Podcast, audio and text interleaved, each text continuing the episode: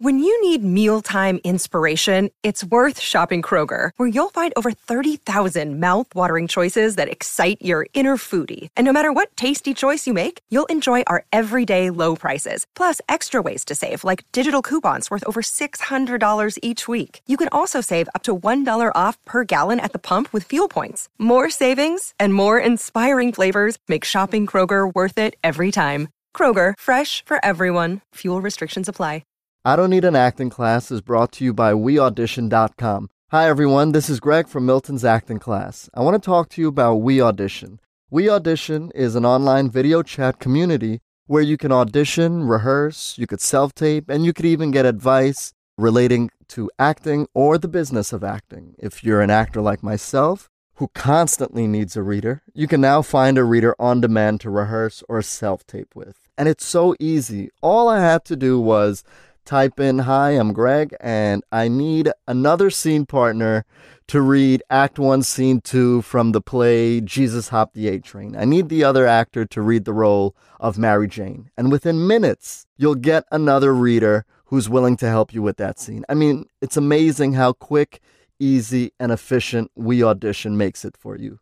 Sign up for weaudition.com today and save 25% off by using the discount code ActingClass. Welcome to I Don't Need an Acting Class with Milton Justice.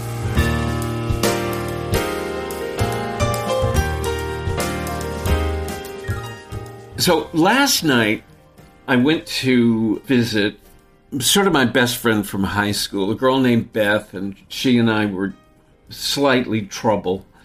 We were friends. She was more popular than I was. I know this will come as a shock. I was not popular in high school. Uh, Beth was, but she's just a fabulous, fabulous, fabulous woman and a fabulous personality. And she is just retired. And of course, she's retired and said, Well, now what do I do? But at any rate, she's been teaching for the past, whatever, several decades at the North Carolina School of the Arts, which is one of the foremost drama schools in the country.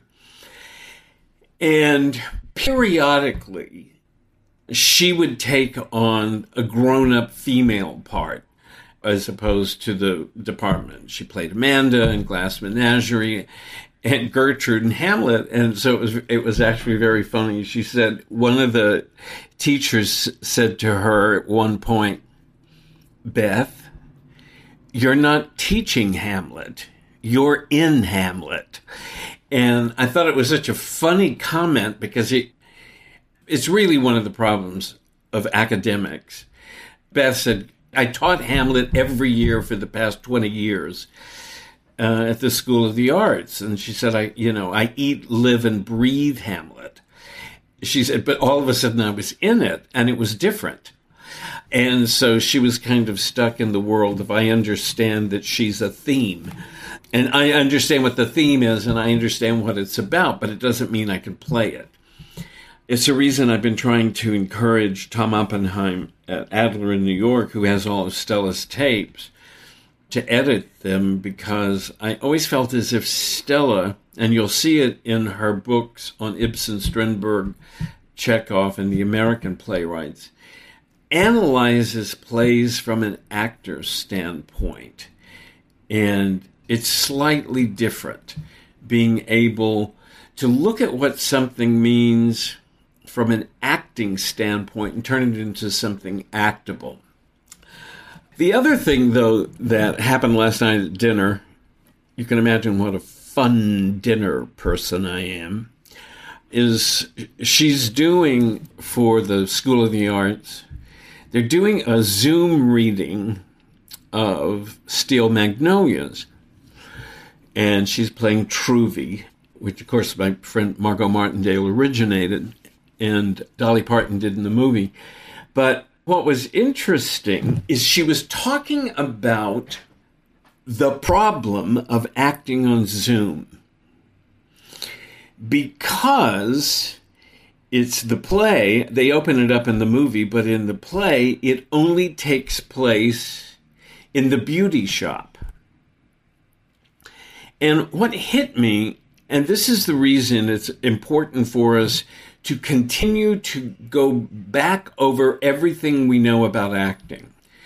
The exercises that we've done, the concepts that we understand, because I said, God, I ne- it never even hit me how perfect the exercise of building a place is for Zoom because it saves you. You are no longer just in a room with the background that you have. Like Greg said to me, are these all the things that you suddenly is this all a part of acting because he's buying a new computer, because he's got to be able to do this? His agent wants him to start doing voiceover auditions, so now he's got to buy a microphone. And I said, Oh my God. I said, You know, it's all changed. As an actor, you have to know lighting. You have to know what it is that, you know, where is the best place for you to sit when you're auditioning? Uh, what is the best color background for you so that it's best for your complexion? I mean, you can't tell now, but but when Greg or Teo audition, I put them on tape. All the pictures go down, and there's a huge gray thing, and we have both light gray and we have a dark gray, depending on which one of them is is being put on tape. So there are all these things you have to know as actors. But one of the things that is especially, I think, important, especially for this time of close up, of Zoom, of putting yourself on tape, is being aware of where you are and the exercise we have of visualizing the place. And it's what I said to Beth. I said, stand and in that kind of mind's eye, visualize the beauty shop. And I said, work out loud, always. And I said, basically, see it and then say what you see, as opposed to saying it and forcing it to be there. But really, the concentration that it takes, and it's a great exercise for concentration as well, it focuses you in on the place. And it's just you sit and you start at one side of the room or even next to you. I mean, the exercise we did in class, which was waking up in either a hotel room, a theater dressing room, or prison cell and you just really started next to you. And what did you see to the left? And go absolutely in sequence. Don't jump around the room. Don't go one side of the room and then the other side of the room. Keep in sequence. And what you find yourself doing is visually building a room where it takes place. Now, it makes sense that you do this. It makes sense if you're filming what you're really seeing is a camera, an assistant, and somebody who's writing down all the lines you say wrong, and this whole crew of people. But what you have to be living off of is what is actually the play. I mean, in, in the theater, it's vital in the theater. As opposed to looking off stage and seeing the wings or the fourth wall, you're seeing the Salisbury plain.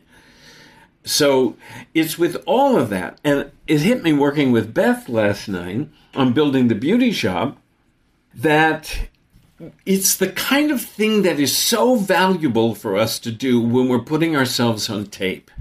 The fact is, if you are not someplace, you're acting in a vacuum.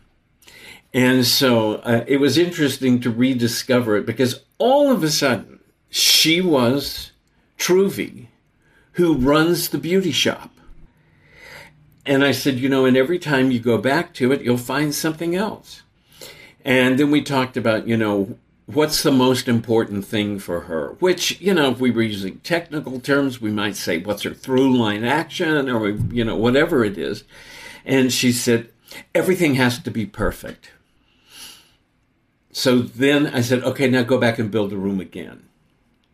And so she built the room again. And I said, okay, so now tell me about two of the people who regularly go here. you know, come to you. And she said, well, one of them is Clarice. And I said, tell me about Clarice. She said, well, Clarice is like the rich person in town and she's traveled. And so I said, okay, now go back and build it again. And she went back and built it again. And Clarice had brought her a little Eiffel Tower from Paris, France. But you see, you know, so all of a sudden you're in this thing, you're in this Zoom room. But the fact of the matter is, you're not. You're in the beauty shop, and you know the beauty shop, and you've picked out something specific. Of course, saying calling it Paris, France was perfect for the character because, of course, they're in Louisiana, and her idea of heaven is she she's hoping to take a trip to Baltimore because she hears it's the hair capital of the country. And so it, it's like you find these things, then you see, that really help you with the character. You find these things that you no longer are stuck with just the lines. You are no longer just stuck with the dialogue. And suddenly the place gives you something and I've told you the story before. Chris, Chris Carmack told me the first time that he did an episode of Nashville, he said he was really nervous just because it was the first, you know. And he said, and I sort of stood there before we started, and all I did was to build my relationship to three items in the room. And he said, and then I was there. I think he even told me that he built the doorknob but it was building something specific that gave you ownership of where you are. And then you are no longer an actor in space, nowhere, saying lines. So, anyway, putting yourself on tape, which is going to be what it's like forever now you know, this is it. This is the world we're in, and, and so we have to make it work. But I think one of the things to really make it work is to take the time to visualize where you are, talk it out, not factually, but talk it out experientially so that you have a relationship to it, and then you no longer are stuck nowhere you are in a place, and then everything you talk about comes out of it.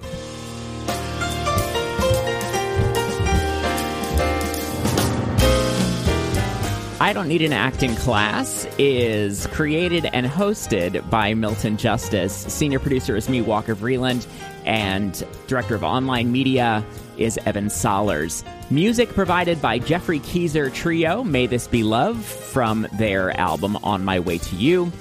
Uh, if you have a question for Milton, please feel free to send your email to questionsformilton at gmail.com. That's questions for Milton at gmail.com.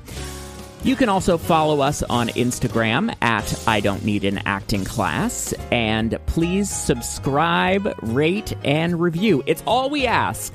It's all we ask. We don't do Patreon. We're not begging you for money. All we ask is that if you like the podcast, if you're getting stuff out of it, you subscribe and you rate and you review it. I can't tell you how much that would mean to us.